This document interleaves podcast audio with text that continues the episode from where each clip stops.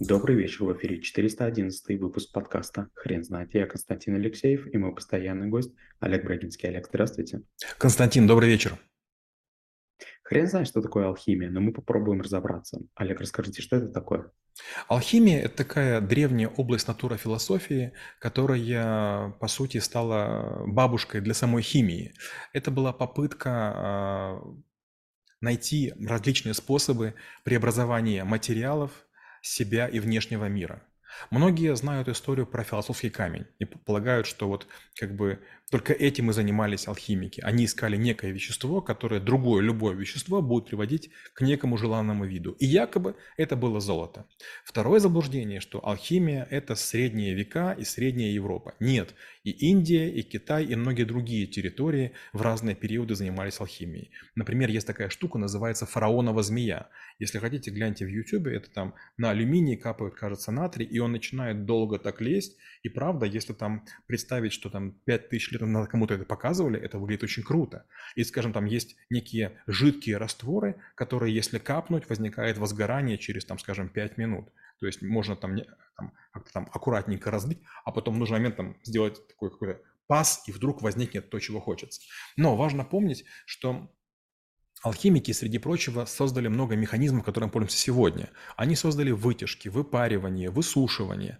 Они э, провели большущее количество экспериментов э, с живыми и неживыми веществами. Они придумали много красок. И если теперь мы отходим от самой алхимии, как вот о преобразовании материалов, мы переходим к человеку.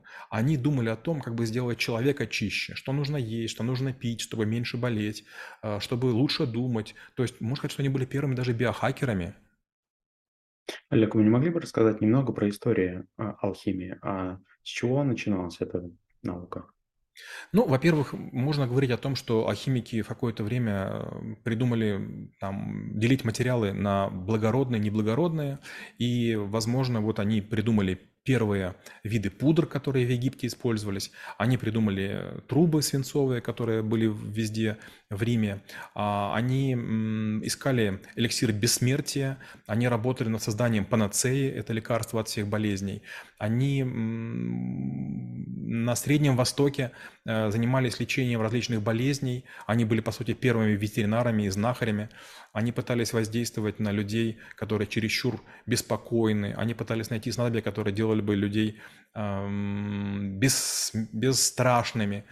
И алхимия, честно говоря, она не является мононаукой. Она, по сути, делилась на шарлатанов. Шарлары – это болтатель, разговаривать, это был такой отдельный навык. Это люди, которые продавали э, обычно несуществующие лекарства, э, приводя какие-то такие очень весомые аргументы на, на рынках. А, безусловно, были спиритуалисты. Это люди, которые говорили, что под воздействием некоторых веществ можно войти в специальное состояние, общаться с духами людей, животных, каких-то там э, природы, океана, Посейдоном, там, Зевсом, кем угодно. Да, я, слушая ваш ответ, э, заметил такую мысль, что эти люди, у них очень было развито креативное мышление, критическое мышление. То есть это даже постановка определенной сверхзадачи, которая вообще не, не приходила в голову обычным людям. Это за, как минимум а, достойно уважения. А вы не могли бы рассказать, пожалуйста, как э, велась а, доказательная база, как проводились эксперименты, как велись а, записи? Ну, есть много записей, в первую очередь Аристотеля, Стокгольмский папирус, э, Александрийские, Александрийские какие-то свитки, а, в которых рассказывается о том, что есть некие сопоставления металлы и небесные тела. Алхимики, среди прочего, а, были такими первыми циолковскими. Они верили в то, что э, Земля – это некая капсула, которая покоится вот в, в океане мирового безмолвия, и различные вещества могут быть связаны с небесными телами и, возможно, взаимное влияние. Слабое со стороны землян и более сильное со стороны этих небесных тел. И они, конечно же, записывали различные природные катаклизмы. Это вулканы, это извержение, это цунами, это затмение. И вот опираясь на это, э, получается, они путали нумерологию, они путали а, химию, они путали астрологию, они путали космологию, многие другие вещи, и вот сплетался некий такой э, синдикат знаний, который делал их такими энциклопедистами. Ведь раньше было очень мало наук. Раньше было там 7, 8, 10 наук, 12. То есть деление, которое мы достигли сейчас, оно, конечно, уже запредельное, хотя, конечно, будет точно продолжаться. Но тогда это были люди, которые многое знали. Они могли склеить, они могли эм, изменить структуру, они могли гнуть камни, они могли делать те вещи, а, которые были очень сложно понимаемы. Допустим, они начали придумывать первые реторты, это такие колбы прозрачные, да, которые, которых можно делать а, различные преобразования.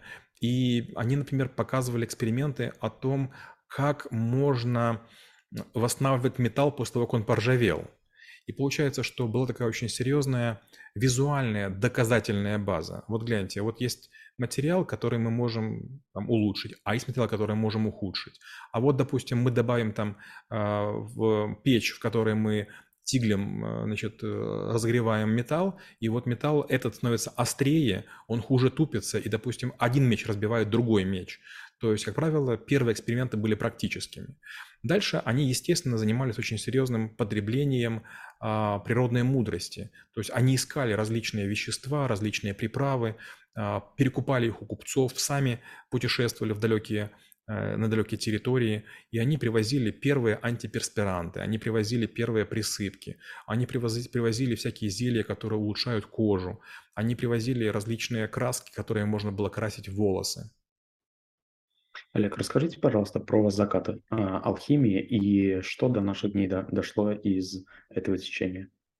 Ну, как мы уже говорили, да, из алхимии выделилась химия, которая стала наукой доказательной, а алхимики, к сожалению, не нашли своего ни камня философского, ни эликсира бессмертия, ни способа превращать все в золото.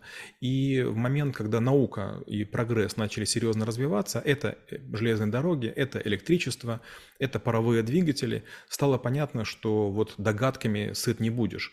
И алхимики хоть и много чего обещают, но есть э, очень такие простые, бытовые, каждодневные, не чудесные способы и зарабатывания, и излечения и так далее.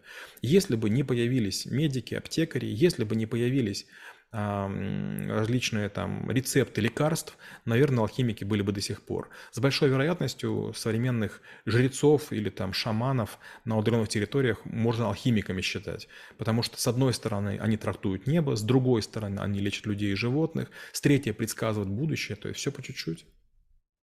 Да, вы не могли бы, пожалуйста, поподробнее остановиться на моменте, а во что могла бы трансформироваться алхимия в современном мире?